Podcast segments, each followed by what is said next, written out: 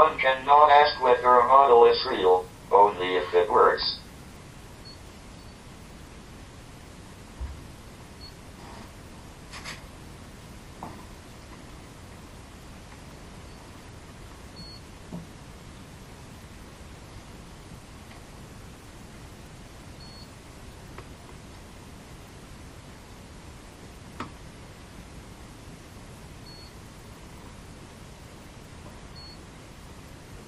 Imaginary time and string theory seem to work, but the real test will be observation.